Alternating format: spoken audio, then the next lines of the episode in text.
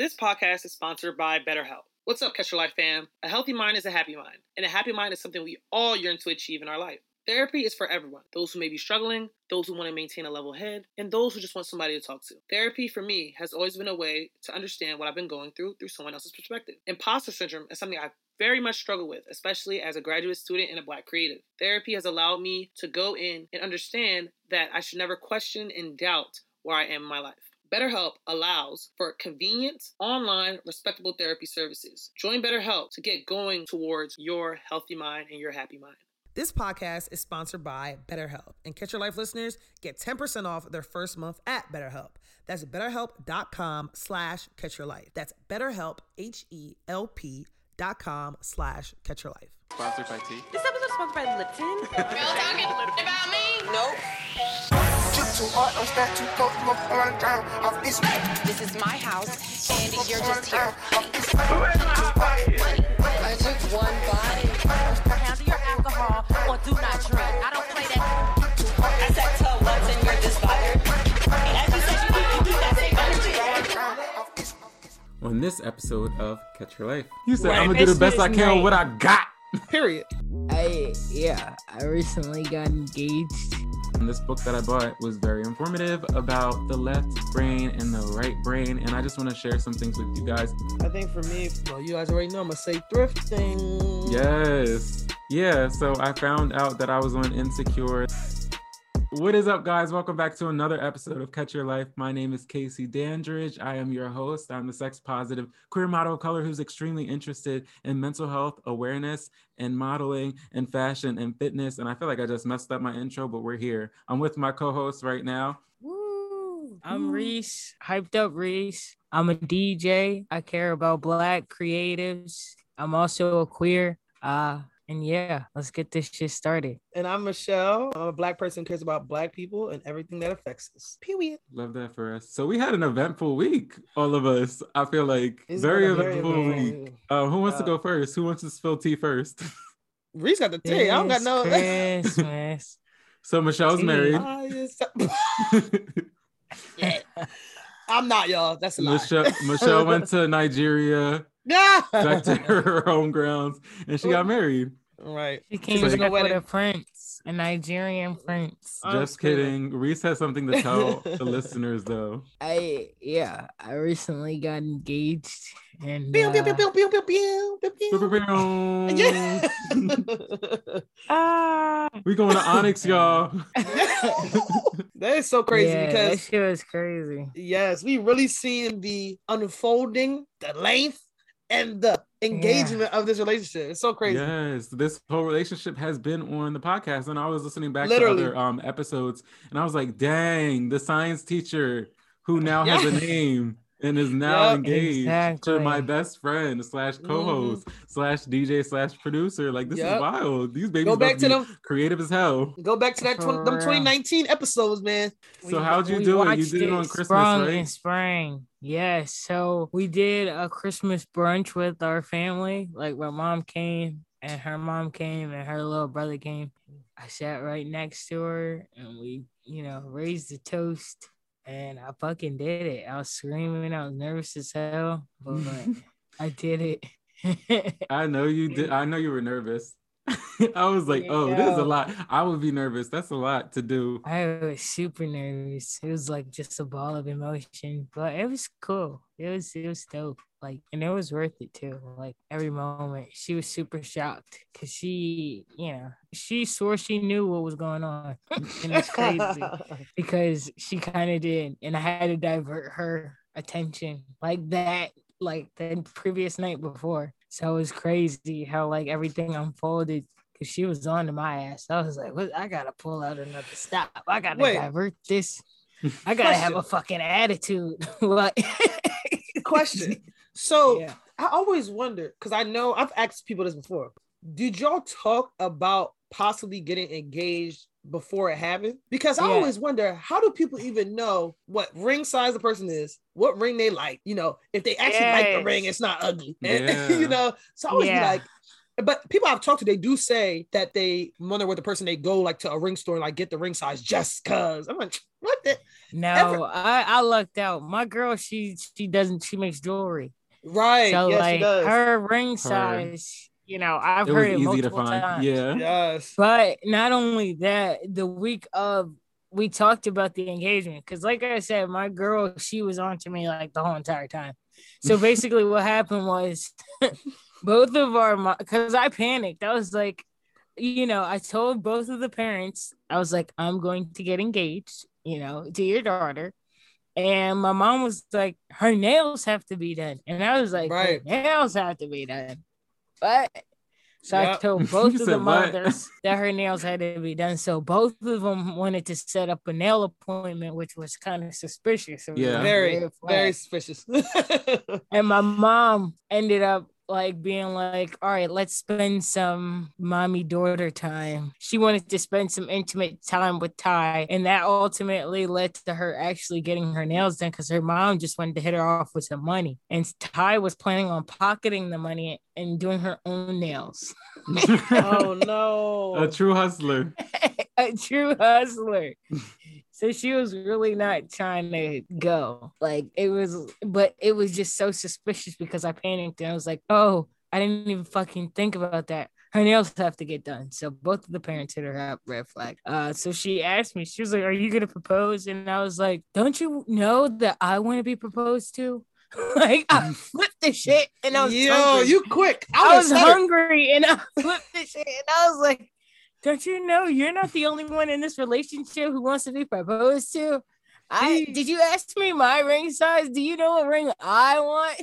Like Yeah. I was Exactly. trying to divert it so hard. I was like, oh, why can't we just propose to each other together? Like that's what I said. Can we plan it? She was like, you want to plan a proposal? Like she looked so distraught in her face, but I was like, tomorrow you'll be all right. so I just like drug it. Like I dragged the whole thing just to get her attention away from it. And it worked because yeah, I was I don't know if you guys saw the video, but if you did, she was super surprised. And it ended up Yeah, working she out. was. Video. Yes. Yeah, so surprising. Christmas was lit. That's what I did. I proposed Christmas morning. I had I hired a photographer. He was at my job. He worked with me, so I just asked him the 23rd if he was free the 25th. He was. so he came over Christmas morning and made it happen. As far as the the uh, engagement photos go, Oh, that's beautiful. that My was heart. nice. Oh wow. my mom, my fucking, my dad came over and I had to hold him accountable for. That was gonna be my next question. like so my dad is really not supportive of my um engagement like he's not really saying anything and that's okay because number one i don't really look for relationship advice from my dad Right. because he was never somebody i looked up to like you Right. know like if whatever he did i kind of did the opposite of because Right. he doesn't treat women with respect so like i could honestly care less but And that's real. That's real. That's the truth. Like he doesn't, he has nothing of sus- substance that he can add that I could respect. But um, Shit. You said I'm gonna do the best I Christmas can with what I got. Period. If you don't get it, you don't get it. exactly, and that's okay. Like Yeah. if you don't think you deserve that, if you can't see that for yourself, that's completely fine. Um, but yeah, so my dad and my little sister came over with some Christmas, you know, Right. uh, blues drama. I was a Christmas cheer. Whatever you may have it. No, Right. the opposite. The opposite of not cheer. too happy. And um, my dad, he was just being so he was gaslighting my little sister, and my little sister called him out on it. Like for example, uh, they were so my little sister has a boyfriend that lives in New York, and my dad didn't want my little sister taking the train to New York because he's like, ah, COVID, the Omicron virus, whatever that the, variant, Right. whatever, you Right. know. But he was talking to her in a condescending way, like you know, like it was kind of disrespect, you know, like she didn't know nothing. Why did Mm. she want to go out to New York for some stupid little boy, whatever? So once he came to my house, he wasn't talking to her in a condescending tone. He wasn't yelling. He wasn't doing any of that. But I noticed that my little sister was quiet. She's usually not like that.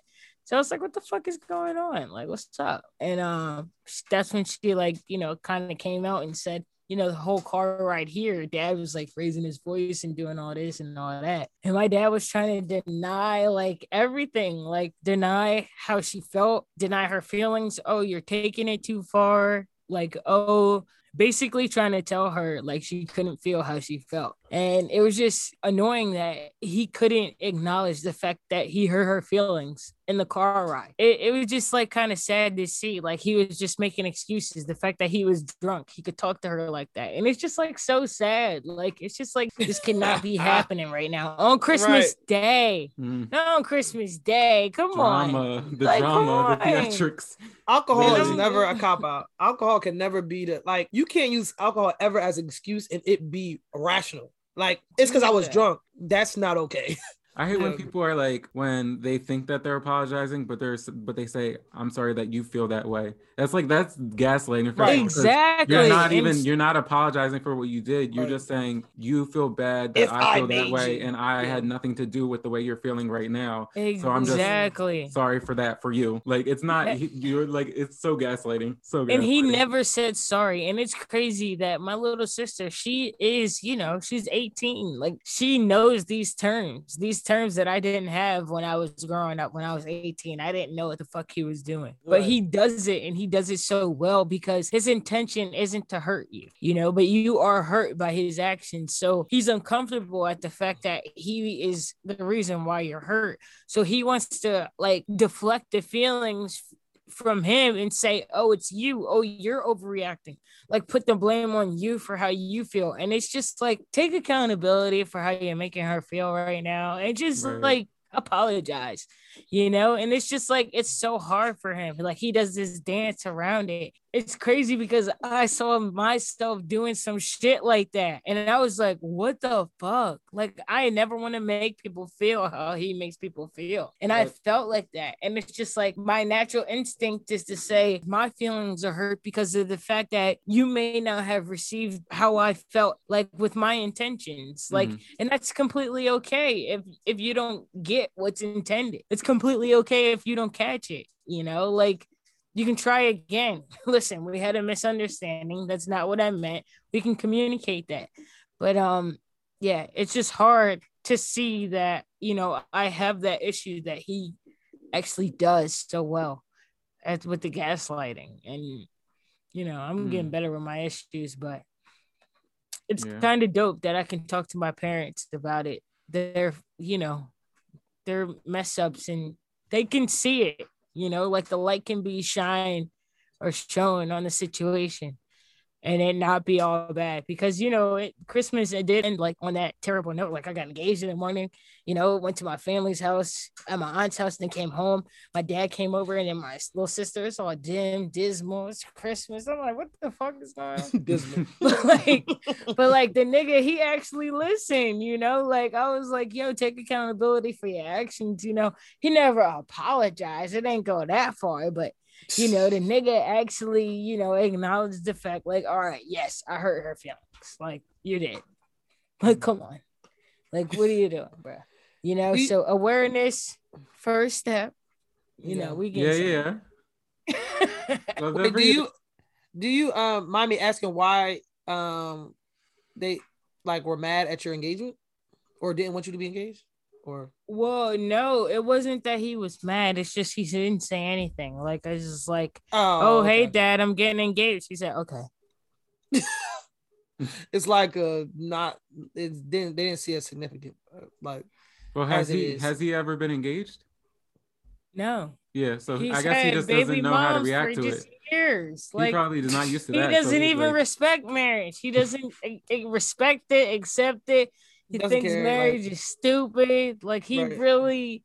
That's why I can't respect him and his opinion, his feelings. It's like, all Yeah. right, nigga. two different perspectives. Okay, yeah but i also two different trajectories. yeah Yep. i've seen i've seen a common thing like um uh like you know people online just talking about how when good things happen for them their parents some sometimes their parents don't um aren't happy for them like this one girl told a story about how her best friend because basically her mom was very supportive like and she was at her best friend's house and her best friend just pulled up in like a new car like 2020 you know this is a while ago it's like a brand new 2020 car and she asked her mom, like before she got it, she asked her mom to co-sign for her. And, her- and her mom said, No, I will not do that, blah, blah, you know, whatever. So, you know, the girl's like, Okay, whatever. The girl ended up getting a car on her own. And she Mhm. pulled up to her house. Her best friend was with her. The best friend's the one telling the story. Best friend was with her and walked into the house and was like, Mom, I got a new car. Come see it. And the mom was like, Oh, I seen it when you pulled up. And that was just it. Didn't say nothing positive, like, oh my Mm. God, you just got this car all by yourself. You know what? And a lot of times, a lot of parents, and I think that for like um this also a common thing in like uh for black women, they feel like older black women always pick on them. Like they see a younger black per- black woman doing something like really good, and they don't really um they're not really like excited for them. And a lot of time it comes from a, a jealousy and uh, jealousy and envy because they couldn't do Mm. it. They they may have wanted to do it, they couldn't do it, but they're not happy for you that you have you've accomplished it. Um, And I do think that you know, and like in this situation, it was the mom and her daughter, and I do think that that can relay in multiple situations, whether it be uh father daughter father son you know mom Any son dynamic, yeah. yeah. any dynamic a lot of these a lot of parents might be jealous that their child you know a lot of people say oh well when i have kids i want my kids to have what i didn't have but a lot of them just be saying that because when it comes to it when it comes to it they don't be really be that excited for you yeah. yeah they don't really be that They excited be hating. yeah. hating, I- really. Hating from the sidelines. But my week Yeah. was good. Um, yeah, so I found out that I was on Insecure, the last the finale, series Yes. finale. Um, I got, and I wasn't even, I forgot about it because we recorded in the summer, and then I was like, all right, if I'm one, I'm on. I just remember what outfit she had, and I remember it was the birthday scene. And then um, the finale comes, the episode comes, and then I get a text from my friend, and then I get a text from my other friend, and they text me at the same time, and they're like, "Oh my God, Casey, congrats, congrats, congrats!" I didn't even know, and I was like, "What are you talking about?" They're like, "You're on Insecure." I was like, "Wait, what?" Actually in the episode. Insecure is one of the biggest black sitcoms in the last 20 years. Like, Yeah, what was the last what Martin living single? Like we this Insecure was a one of the biggest black shows in a long time. So shit. Big props to you. and then not only was I in the episode, like when I got there, the whole day was actually fun. Um, when I got there, there were like other actors and models trying to like make it in the industry of LA, but like we were all black creative, so it hit different. And so they put us in this room where it was her birthday in the birthday scene, and we were all just like mingling, getting to know each other. And then basically they just picked certain people to have extended roles and they positioned us in different places. But we were there for so long. Like that day lasted uh we yeah, we got paid overtime. That day lasted like 16 hours. It was a 16 hour day on set. Yeah, for that for that What one hell? Yeah, it was like six. It was 16 hours, and then they went over and over the lines in different angles, from different um perspectives, and like different lines and stuff like that. Right. So yeah, it was super fun. I was excited to be on the screen and for people to be so supportive and happy that I was there. And Mm. cheers to more because Yeah. I actually needed that to end the year because I was like I felt frustrated because like I have been doing a lot and pushing myself forward, but I just haven't been like feeling as though I'm getting to the point where I need to be. But Mhm. that was like a sign of God telling me, calm down, relax. It. it. takes Yeah. time. You're on the right path. Right. Yes. Yes. And Yeah. my week, I didn't really, I couldn't really do much. A couple of my um immediate family members caught COVID, so Mm. um, yeah. Damn. Thank People God I didn't. catching COVID like crazy. That's the crazy yeah, this part. this Yeah. this new variant is spreading faster. It spreads spreads faster. It's um, more contagious. So, um, yeah. So I didn't really do much, but thank God I'm healthy. Myself and my uh, mom and brother are getting better. But yeah, that's that's really it. I just been chilling, chilling in the, um chilling in the house, um, and then like I actually bought a new car as well. Yes. Okay. Okay. Yeah, I almost forgot that. But yeah, I bought a new car and um yeah. I went to the DMV today. It was terrible, but I was in a line for three hours. line. Oh no. Three hours, and then when I got to the front, they said I didn't have all the stuff. I'm like, bro, but you couldn't tell me that yeah. at, at- at hour one. Shoot, but yeah, not much, Yeah. not much. I don't miss that at all. I don't No. miss the DMV. It was terrible. It's a Mm. waste of a day.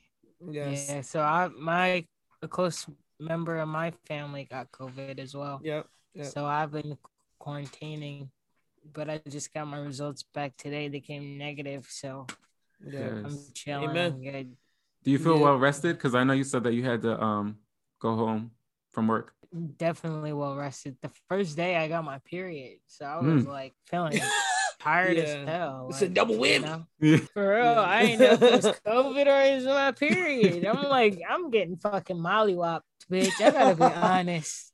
Yeah. HR. Like I am feeling it, but I don't know Let if it's Mother home. Nature or this virus. Like, so let me Being just be real, and they sent me home. So, you know, I'm thankful that my test did come back negative because I definitely hosted a vision board party that Sunday, mm. and I had motherfuckers in my house deep.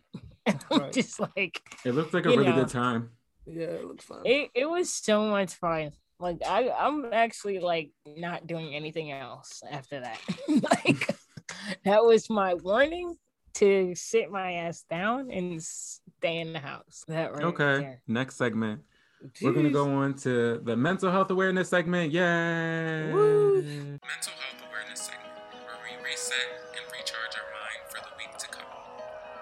Because we need it this week, and y'all need it this week. And thanks for listening every mm-hmm. week. so literally, I have been stepping into my actor's bag, my actor, Pew, pew. my character. Um, and uh, in order to take a class, one of the online classes, because Coviana is very real and we're doing online classes, um, you had to buy a book. And this book that I bought was very informative about the left brain and the right brain. And I just want to share some things with you guys. The book was called At Left Brain Turn Right by Anthony Meindl. And Anthony Meindl is an acting coach. In the book, he talks about the left brain, which is the sequencing, linear thinking, mathematics, facts, logic, and the right brain, which we tend to neglect, feeling, visualizations, imagination, intuition, rhythm, holistic thinking, and arts. So in the book, he says, We shut out the possibility of miracles happening when we don't live our lives fully from a place beyond the left brain, meaning living now. So, how to return to this creative place? Because in acting, and I think this is why he put this in the book, in acting, you have to get back to that spot. Like, you absolutely need to get back and dig deep in order to find that character and that role. And I used to think that, oh, I'm going to be good at acting because I've been acting. I used to act straight. I used to act like I liked women. I used to.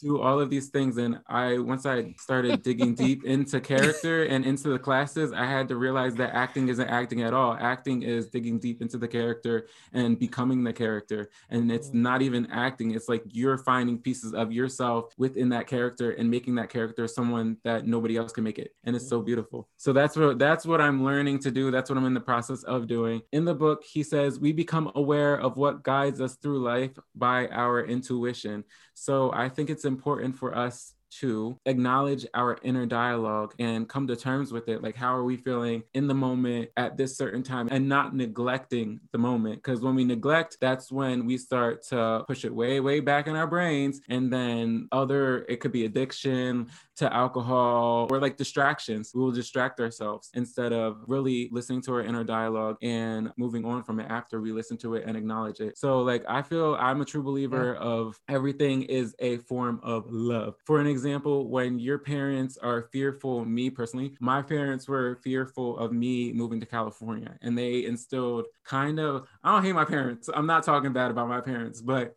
they instilled fear on me and called it realism, realistic scenarios that have never happened. So technically, we're talking about imaginary scenarios, but they're placing that Made on me made up scenarios, just made up, and they're placing that fear on me. But they're placing that fear on me because they have so much love for me, they don't want to see me lose. So Yeah. a lot of the times we take that from our parents and it's our inner dialogue. Reese, I know you wanted to go to school or you wanted to pivot from your Yeah. job and you have inner dialogue saying, um, okay, so how are you going to do this? It's going to be hard the first couple of years. How are you going to transition? What is it? That's our fear within our inner dialogue within ourselves telling us it's going to be hard and we don't think that we can do it. But that's also a form of deep, deep, deep love and fear for us to fuck up and fail. But if you don't fail Yeah. in life, then how are you going to win, basically? So, exercises for the week for you listeners. In the book, it said sit quietly and relax. Close your eyes and focus on breathing. After you have quieted your mind, think of some of your earliest experiences where you began to create a question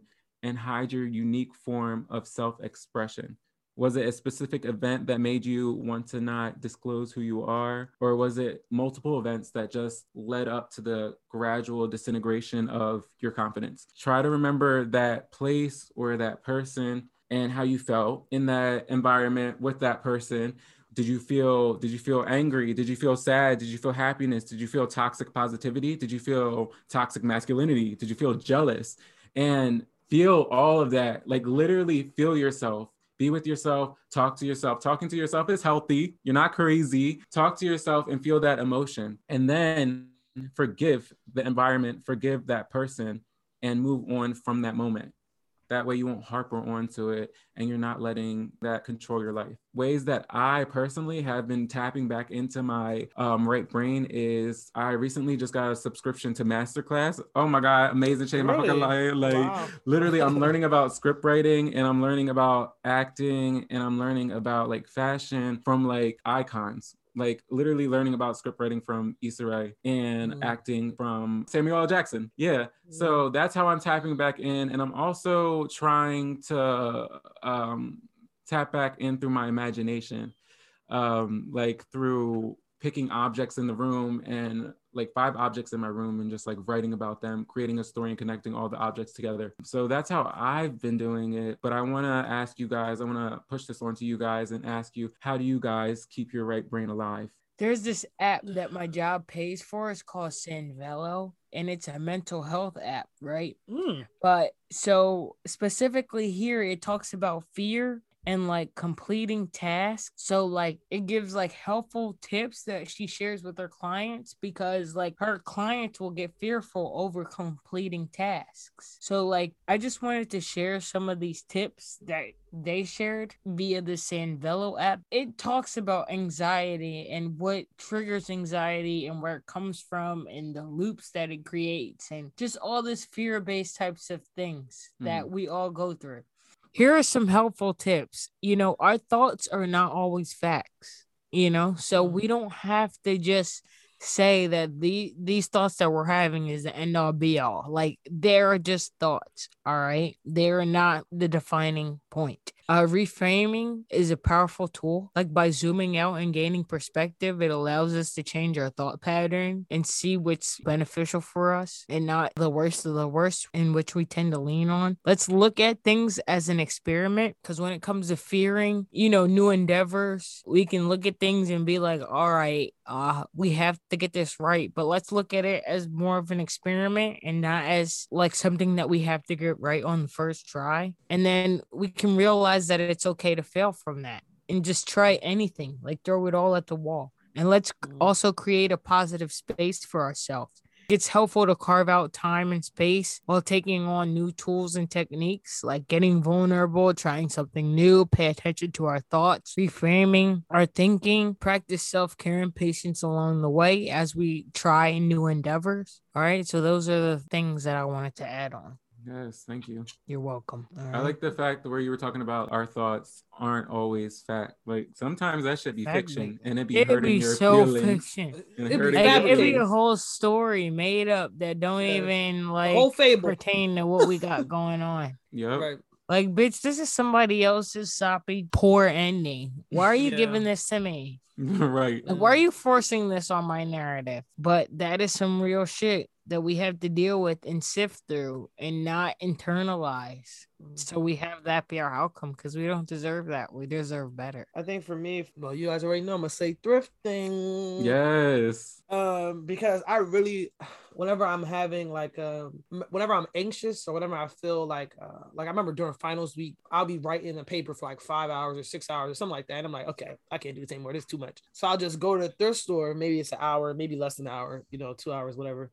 Um, and I'm just looking at stuff, and and, even though it's not like something I do that's I don't have to think. I mean, I'm thinking, but it's like positive. It's like a serotonin levels are going up. Like I'm Mhm. looking for, I'm looking to find. I'm like, let me find the next greatest thing in here. What's the next? What's the best thing I can find in here? And then I'm like, okay, I never heard of this brand. Let me Google it. So I'm actually like, you know, I'm thinking, but it's like for a rush. It's like a treasure hunt, really. That's yeah. so cool. yeah, I know. Reese I love hearing you last. talking about thrifting. Like it just warmed my heart. Like, like damn, let's Yeah. go. My mom Also really the thought I had a problem. She's like, what? She's like, what? What? What? what? I can't remember one time I had to like drop her off somewhere, and like I think it was like an appointment, and I thought it was gonna be like 40 minutes. So I just looked up the nearest thrift store and went there. And literally, as soon as I walked in, she's like, "Oh yeah, I'm ready. Come pick me up." I'm like, so I left.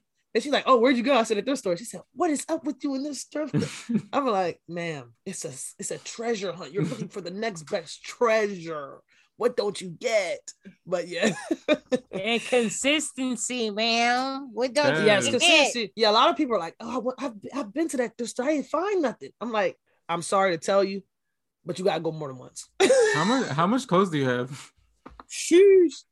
How many? How many? How many? You have I a don't lot even of know. clothes. I couldn't even. I couldn't even count. Like that's uh, that's crazy. I don't even know. I, I couldn't even tell you. Sheesh.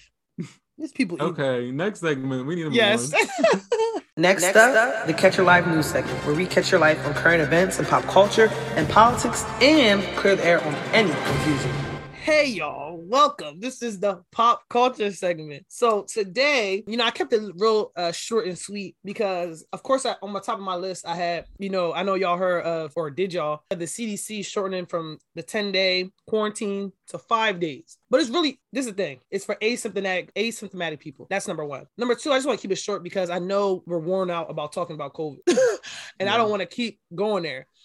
But the reason I put this in this segment in the segment is because though this is really only for asymptomatic people, because of course, if you have a fever at day seven, you're not out of quarantine, ma'am or sir. You gotta stay in that quarantine until you're better. But the reason I said this is because the CDC, I just want to point out the CDC is doing this not off of scientific proof. They're doing this off of the interest of corporate America. They're doing this off the interest of business. Mhm. And I say that because there's something called trade-offs. So like when you're trying to push a policy or you want a law to be passed, there's a trade-off you have to do. So, like, let's say you want to pass a law that, you know, let's say segregation, right? They said we want schools to be integrated. You want black people and white people to be able to go to school together, Asian, and Hispanic people to ever go to school together, right? But there's a trade-off where they'll, for example, this trade-off is still going on to today, where in lower income areas like a Camden or a Clementon or like certain areas that their education is worse even though anybody can go to school there, they know that this area is predominantly black people and the education system there is is, is worse, you know. So it's a trade-off to say, like, okay, well, if we give you this, we're gonna do this. Like we still get to do this. Uh, so I feel like the CDC doing this is a trade-off. There's so many people that don't want to wear a mask. They said they feel like they're in a muzzle. So many people who don't want to get the vaccine. So many people that said their business is hurting because of COVID.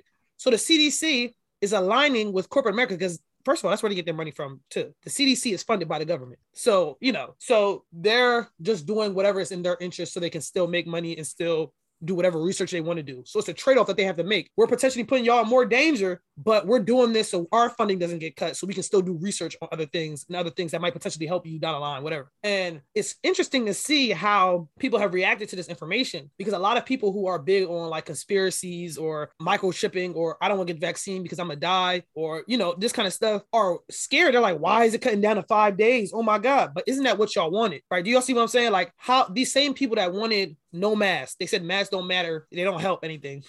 They don't want the vaccines, but they're scared when the CDC says, "Okay, we're gonna cut the." Since y'all don't care, y'all, y'all don't, y'all just want people say, "Oh, we just have to live with this." We don't. They don't want to take precaution anymore. It's like I'm tired of doing this. We just gotta live with it. So the CDC is saying, "Okay, well, we're gonna cut it down to five days." Not everybody's scared, right? Mm. So I just want to highlight that to say that that decision is not a science proof because science says uh this new variant that's out is killing a lot of people and more contagious. So you need to act accordingly. And we can see in other countries when we look at other countries how they're responding to COVID and how their numbers are. There's some countries that one person gets COVID, they shut everything down, and after that person is you know well, they go back to work, and n- there's not that many outbreaks. But America there's so much pushback on every side, you know, that we can't really make a decision because these people are going to be too mad, or those people, those people are going to be too mad, or the people that are mad on this side pay for this person to even run and be in office. So, but I digress. I just want to add that in there. Um, so that was uh the first thing, and then second was about um, I know we were talking about insecure, and I guess you told your story about um how uh, you know people are downplaying screen time, downplaying um parts and roles, and I know I don't know if you all saw the interaction between Ice Cube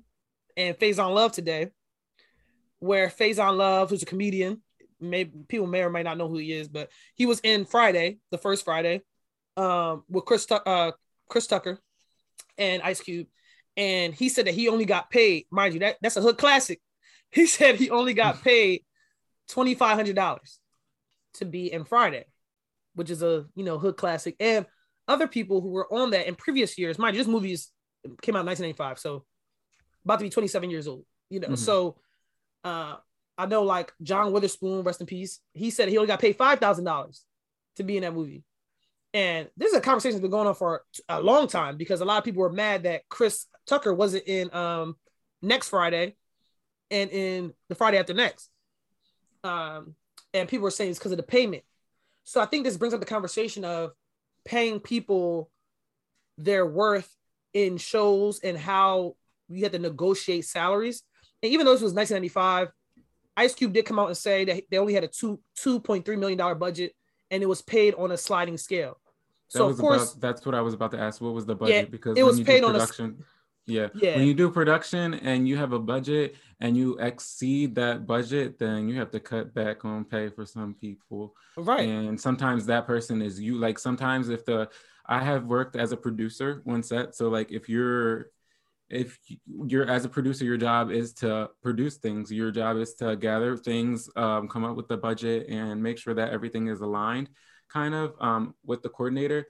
And if it exceeds that, then it's like, well, mm, we kind of did it, so we're gonna Right. take like a little cut. but um, that's so crazy that And that's- twelve hundred. right. And that's what Ice Cube said because I'm sure Ice Cube has probably been holding this in for like decades. Like, because this is a conversation I've heard about even in middle school. People were talking about how they didn't get paid that much. And Ice Cube just came out on Twitter and was like, first of all, I ain't robbed nobody. We had $2.3 million budget. People were paid on a sliding scale. Faizon Love was in one scene. So he got paid off of that, you know. And I, What, is, what does that mean? Sliding scale. What does that mean? I guess it's based off of, I don't know, your celebrity and then how long you're in the movie. Were you a main character? And Ice Cube even brought up the fact that in next Friday, because of the success of Friday, people didn't know Friday was going to be that successful. They just thought it was a hood movie, you know. But Mhm. people still talking about that movie to, today. Ice Cube even said they were prepared to pay Chris Tucker 10 to 12 million to be in next Friday. But Chris Tucker turned it down because he didn't want to be smoking weed and cursing on film. Mm. But Chris Tucker, I think in recent years, talked about how he only got paid 50,000, 20. It was like something very, something very low in terms of, you know, that community or whatever. Um, and I think it, that just also brings up the conversation of, um, like you said, how insecure set a lot of black folks up for, um, like skyrocketing. Like from now, you're on insecure. This is a show that was very popular for the last six years, and now this set a platform for you to be. You're one of the most famous. You know, you're very, you're more famous than you were before, and that sets you up to what you're going to do. Like Yvonne Orji, she's had HBO specials. She's had, you know, she's had a lot of podcasts and all these other shows. hmm And I think that was a conversation that um Faizon Love even brought up after because he wasn't coming at Ice Cube. He was just telling him how much he made. He made twenty five hundred dollars. He's saying he's very grateful to Ice Cube because it set him up because people are always gonna remember his character, Big Worm, you know, from that movie, as well as Michael Blackson, who's also in that movie, who he said he only got paid twelve hundred, or it was something lower than um the other dude. But Michael Blackson knows that the his lines in that movies, people still yell out to him today. Like I Mhm. said, and that's 27 years later. And that set him up to even still be famous today and be relevant. So Yeah. Uh, I think that's a sacrifice a lot of times when it comes to you know black movies. I'm gonna say of the past because today I, I don't think that's even acceptable. Nobody would nobody would take that. But um, I think I when it think comes you to would be the social surprised capital, though. You would definitely be surprised. You I would, be surprised because I don't even know how much they get paid. But I, I Mm. would feel like if somebody said to me they only paid Lawrence twenty five hundred dollars for that last episode, I'd be like, what? Yeah. Um, so I probably just can't believe it. But you're right. I think it comes down to your management that you have behind you because people are looking to cut the budget by all means necessary. And so sometimes when that happens and you don't have the right management behind you, or you just have to basically uh, tit for tat it basically and be like, am I going to take this lower cost to progress me in my acting career so I can get that platform? Or is this what I'm standing for and I need more in order to do Yep. this because I have a certain worth for myself and I know where I need to project and I already know where I'm going to be. Like so it's that balance that you need Right. to have in your acting career as an actor. But I don't know. That's I that's know why. this is a very touchy subject because even for me, like, so I'm gonna relate this to like, in- I guess influencer, influencing and influencers and that kind of thing. And when uh brands ask to work with you, right? There's this uh if y'all there's this um Instagram page called the Influencer Pay Gap, and it emerged. I don't know if y'all heard of it. It emerged in around the time of the whole George Floyd situation. going to it right now. Yes, influencer pay gap. The person hasn't been active, but the amount of information on that page you couldn't even go through in a, a month, or you couldn't even go through in six months. There's so much valuable information on that page because it shows you how much white influencers get paid versus black influencers. So during the whole George Floyd, um, you know, uh, protest in 2020, and all these companies were coming out about diversity and inclusion, diversity and inclusion. People started calling them out because there was black influencers who had, let's say, 200,000 followers and had a lot of engagement who are getting paid less than white influencers who had less followers and less engagement. People say, This how is the hell? Instagram page. Yes, Instagram, Instagram Okay, page. I see You it find right it? Yeah, Yeah. influencer gap. And people are like, what the heck? So this page came out, and people are basically saying, okay, this is how many followers I have, this is my engagement. Um, this is the type of some of them might name the brand, some of them don't. They might just say this is a skincare brand, and they offer me this much. And people compare it. So there's people like the craziest thing I seen one time was someone who had over 600,000 followers, crazy engagement, and the most they've ever been paid was $200 per post. for a post. Yeah. Mm. Or or or they'll pay them like let's say a decent amount. I mean, decent to me as a small micro influencer, but for to them, they might have 500,000 followers, a lot a good a good uh, engagement and um the person will say, "Okay, you have to post on your page about us 3 times a month. The pay the, the posts have to stay there forever and you know that kind of stuff and we'll give you $2,000 a, a a year." You'd be like, "Wait a minute. The post has to stay on my page forever and I get 15% engagement off of 500,000 followers?" Yeah, no, that's not happening. You gotta pay me more more some more bucks. So I like that page because it shows you um just different rates because some people might have we might me and another white influencer might have 10,000 both have 10,000 followers but they're getting paid some brand deals $2,000 a week and I'm only getting paid $100 and you're like wait what, what the fuck my engagement higher than theirs even if they have 10,000 your engagement is really what it is if you just have 10,000 because a lot of people be buying followers hmm if you just have 10,000 followers and no, you get, we've all seen those pages. Person, somebody has 10,000 followers, but they only got 53 likes on the picture. How the hell? Yeah. Yeah.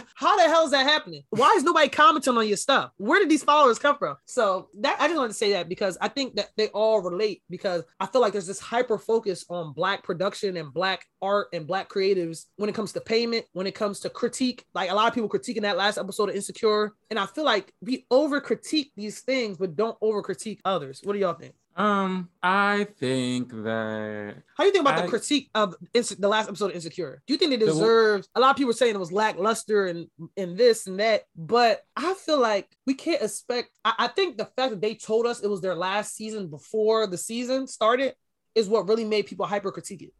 mhm. I feel like because if some like a lot of shows that just have their season then just mysteriously get canceled, a lot of people don't ever critique it. They're like, "Oh, that's a great show." But when you know, uh, like for me, I even know I critiqued it a lot because I knew, okay, this is the last season. I need some more. I need some more. I need some more pizzazz or more like something. Um, but a lot of times, if you watch the show from beginning to end, it tells a story and it's really great. And I feel like you can't sustain like people just want like crazy things to happen every episode, and you can't really sustain that um every season. And that's why they canceled it, or that's why they they stopped it because they know that this story can't go on for that long. I think that Insecure did what it was supposed to do. And I also think that Issa was just over, like she was over it. Right. And she and she the last season, I didn't realize the last season was happening until like it was over, basically, because I was like, okay, the storyline's cool. And I thought that they were gonna have more episodes, basically, but Mm. I didn't realize that it was just gonna be 10 episodes. It was 10 episodes, right? So, Yeah, 10 yeah, I didn't realize it was just gonna be ten episodes, and then the last That's it. episode, there, were- yeah, there was a lot in the last episode. If that, if I wish they could have got a contract that was longer, like maybe give them twenty for the last season, so that Mhm. she could really pull some inspiration and um transform the characters' lives and like to really tell a story. But she did a great job regardless. I'm not gonna knock her. I love her to death. Right. It's a, it's a great show, and I think it just set up, like we said, set up black people, more black creatives, the fashion designers, uh, grit, like people that work behind the scenes. All these, you know, black people set them up for whatever their next move is. So that's the end of my segment. There is a global, there is a global champagne shortage, y'all, and it's Is about to be New Year's. Yes, but I just want to say that it's random, but That's wild. that's very wild. That just like the chicken shortage. Mm. They Wait, there's a chicken now. shortage Casey, there's been a chicken shortage for the last like year and a half. for real. Yep. See, I was vegetarian, so Yep, you wouldn't know. Yeah, it's I'm Wingstop starts about sell- that chicken. I was just I just started eating chicken again. Wingstop will start selling thighs instead of wings. It's crazy. Mm, that's wild. Well, we're gonna pray for the champagne. We're gonna pray for the Pay chicken. for the too. chicken. Like, Yo, I'm gonna be popping something, popping something indoors by myself, right. cause I ain't going nowhere. Not at all. Yeah, y'all stay, stay- stay the fuck in the house, y'all. yes, I'm going to stay in the house with. Oh, never mind. Boycotting, Boycott. Let me just stop talking. okay, next She segment. came with her Um, nigga. um, yeah. So life is good. You know, we living. Champagne popping. Don't smoke, but he drink though. Um, but we're moving on to the next segment, and the next segment is Catch My Life, where we ask the listeners for what they want advice on or questions that they have for us. And a question that popped up was, "What's something that people seem to misunderstand about you?" Mm. Mm. Right? Mm. Wait, that's a question for us. yeah. Ooh. Mm, I People take know. my kindness for weakness, bitch. That's what people Ooh. fucking do to me. Like they really misunderstand my kindness. Like they just don't know where I'm coming from. But I'm just a real ass person who just like gives a fuck about people. But like some people just be thinking I'm weak with that shit. And I just, you know, that's just not what it is. And that's Aw. okay. Mm, It's completely okay. right. I don't even. mm. For me, I feel like, hmm, I, I feel like a lot of people without talking to me think that I'm not smart, and it's Oh, just wow. not the case of that, or I don't have not, I don't think it's in, in, in is it, does depth come with it? Yeah, so intelligence, because I was thinking like, I feel like people don't think I have depth until they actually talk to me, Mm. and then it's just like, since pretty privilege is a thing, and Right. pretty privilege on top of being smart and having intellect and being this deep, sensitive person, Mhm. um, it really attracts people. So yeah, I feel like that's a misunderstanding at first if you don't know me. Um, there's like this haze of like, okay, it's just that light skinned nigga with light eyes. right. That's I can I can I feel that. That's yeah. I know a lot of people that like they are looked at. They're more desired. That people like really just you know how people like oh Casey you probably get this. People are like oh you I thought you were a bitch. I thought you were mean. I thought you were like people think you're mean Mhm. before they get to um talk to you or whatever or they think like you lack depth or whatever. Um I think I feel like- people, I don't think people think I'm mean. I think people, I think everyone wants to be my friend just by the way I look, just because I look pretty Mm. in the clique. And That I'm like. I don't anno- want no more friends. Like I, I Yeah, actually I- I am good. Like, I have my circle and I can just sit here by myself and eat my food by myself. I if I wanted to. I but I am interested in having uh, like friends, but it has to make sense. Like I That's don't just I don't just like DM people and be like, hey, we need to hang out. Like, and also a misunderstanding. Oh my God, they're overflowing now. Um, a misunderstanding is I don't have niggas. Like I don't have a top five. Um, this is not my space. I don't be talking to everybody. Like I'm really by myself, to myself. I mean, it comes, but I don't take it in. Especially nowadays, I just like release that shit from me. That's probably so Yeah, annoying. People I always trying to hang believe out with you. People like, yeah, let's hang out. Casey, you're like, why would I hang out with you? Just because you like I'm, I try to be nice too because like sometimes I just like I like literally am just busy like that's it and like busy doesn't mean just like doing work it means like I'm working on myself spiritually and mentally too and I'm just trying to get that in line so I don't fall into the wrong people So Yeah. if I say I'm busy, that it can mean that too. I just need a self care day, and that could be that. It can just Um, be for you. Yeah, I would say for me, I'm I'm the first thing that came to my head is this is a constant conversation I'm having with myself recently. I do not identify as non-binary, but I think that a lot of times my whole life, I think people have always um hyper masculinized me or like they always think I'm very masculine. Um just because it, it could be a lot of things. It could be my hair, it could be you know, the whole masculinization of dark women or whatever it might be. But I feel like that has caused me to um I don't know if disalign is a word, but like not want to align myself with neither male or female, right? Do you understand Mhm. what I'm saying? Like Yeah. that has caused me not to want any type of label. And don't get me like don't get me wrong. I, when I see paperwork, I still put female, I still put all that kind of stuff. hmm But Mhm. You know, I, I feel like because people to this day, like even today when I was at DMV, uh, the lady was like, um, "Thanks, sir," um, and I'm thinking to myself like, what? what made her call me sir? Is it the like? Yeah. I, I have a mask on, but like, and then she was like, "Oh, because I had my license out." So when she saw my license, she said, "Oh my gosh, I'm so sorry, ma'am." I was like, I was like, okay, but I'm just like, yo, that That's whole annoying. thing Yeah. yeah. that whole thing just makes me not want to align at all. And you know i still have the idea that um i believe like clothing is genderless. It is genderless. I mean it's just clothes but clothing is genderless. I just don't really align with genders anymore abstractly. Like i, I don't really like you know if y'all get what i'm saying. Yeah, But, no, uh, I i'm not gonna say i'm not gonna you, say i'm non-binary or i'm not i'm not saying that. It may lead down to that in a couple years. Who knows? It may lead to that but I just like that whole thing of people trying to say, oh, like trying to make me a man. I'm like, what the hell's wrong with y'all? hmm So that it, it, I think like, uh, you're I think because of writing that, yeah, down. because of that, I sh- I think I struggle with like femininity or whatever because I feel like people automatically gonna think I'm I'm masculine, maybe because I play basketball, or, you know, whatever. I have a deep voice, whatever. So um yeah, because of that, I'm just like, man, fuck all that. I don't, I don't care. I'm, I'm not a man, I'm not a woman. You know, it's just whatever. Wow, that's interesting. That is Yeah, interesting. I love it's that. really close. to- Yeah, I know. I know. that's man. self awareness. Yeah, it Yeah, really no, caused me to that be like, bro. is. I'm like, so you think I'm a man? So I guess that means that none of this matters because I don't, I don't feel like I align with masculine. I mean, I wear whatever the hell I want, but I don't think I like Mhm. present as a man. I don't act masculine, whatever that means. Um, so because of that, I'm just like, well, since you're down man, that clearly shows that gender doesn't really exist or gender is Mhm. not a thing. There's not a binary because you keep calling me a man and I, I never told you I was a man. Like, you know, but Exactly. that's that's, that's all that.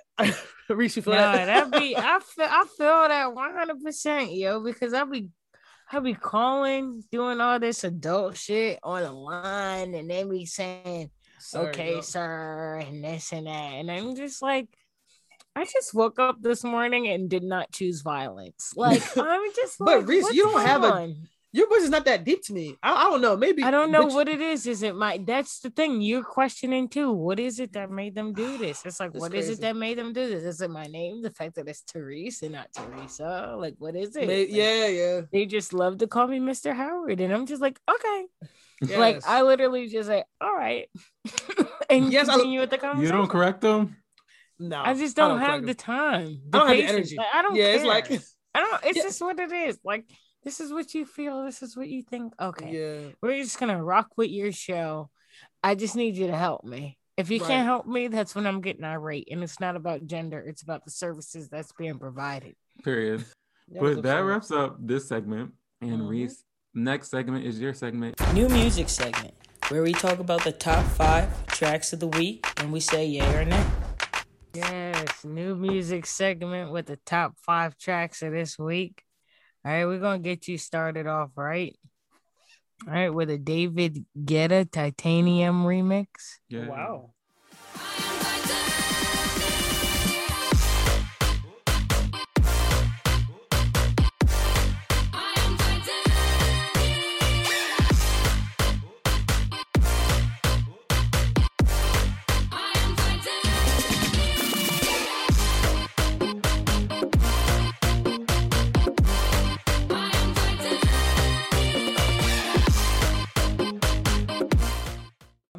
On to the next one. Okay. Gucci finna love y'all. Omarion, get so high you can't touch me. You can't touch me. Centipede, my speed, take time with the hate when the motherfucker try to rush me. Oh, she musty. Roll up a KD on the rise, I've been on overdrive trying to feel something. That's my little nigga in August and oh, I'm supposed to feel normal in the body like now. Caution when you put it on the facade, you ride for too long and your soul will be gone. Ooh, Jamie Foxx in the cartoon. We simple downs to discuss for my new angel. Hey, hey, sometimes when I get like this, I bow. So this is Crush Diamond Heart.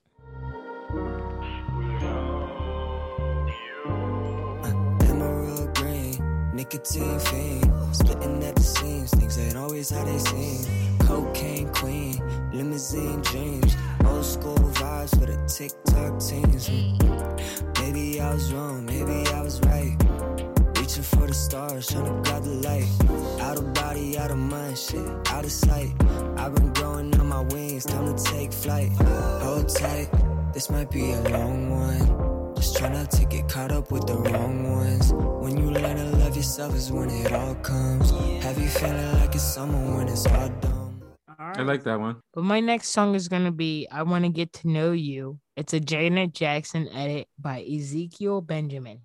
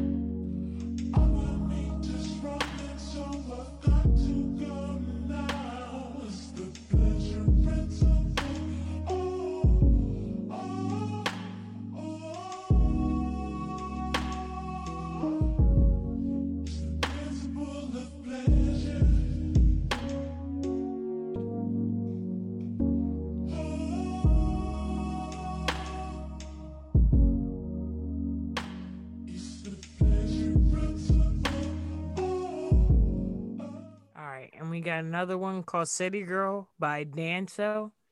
So this is about to be interesting.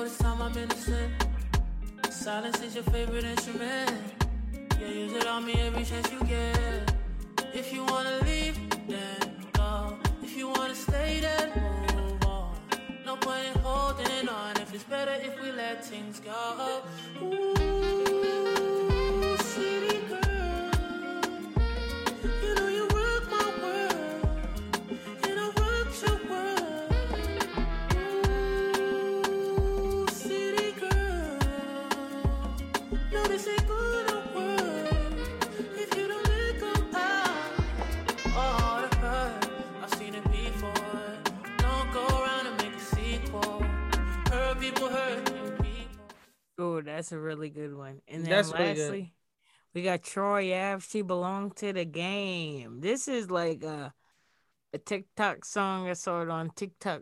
Lesbian this a rap? TikTok. You Yeah. said lesbian TikTok? I'm Yo, dead. I'm crying. lesbian TikTok. But I love it though. It's the part the DJ's gonna kill on the intro. So sad, so sad, so sad. That chicken Josh, you might have fucked that girl. You might have said you love that girl.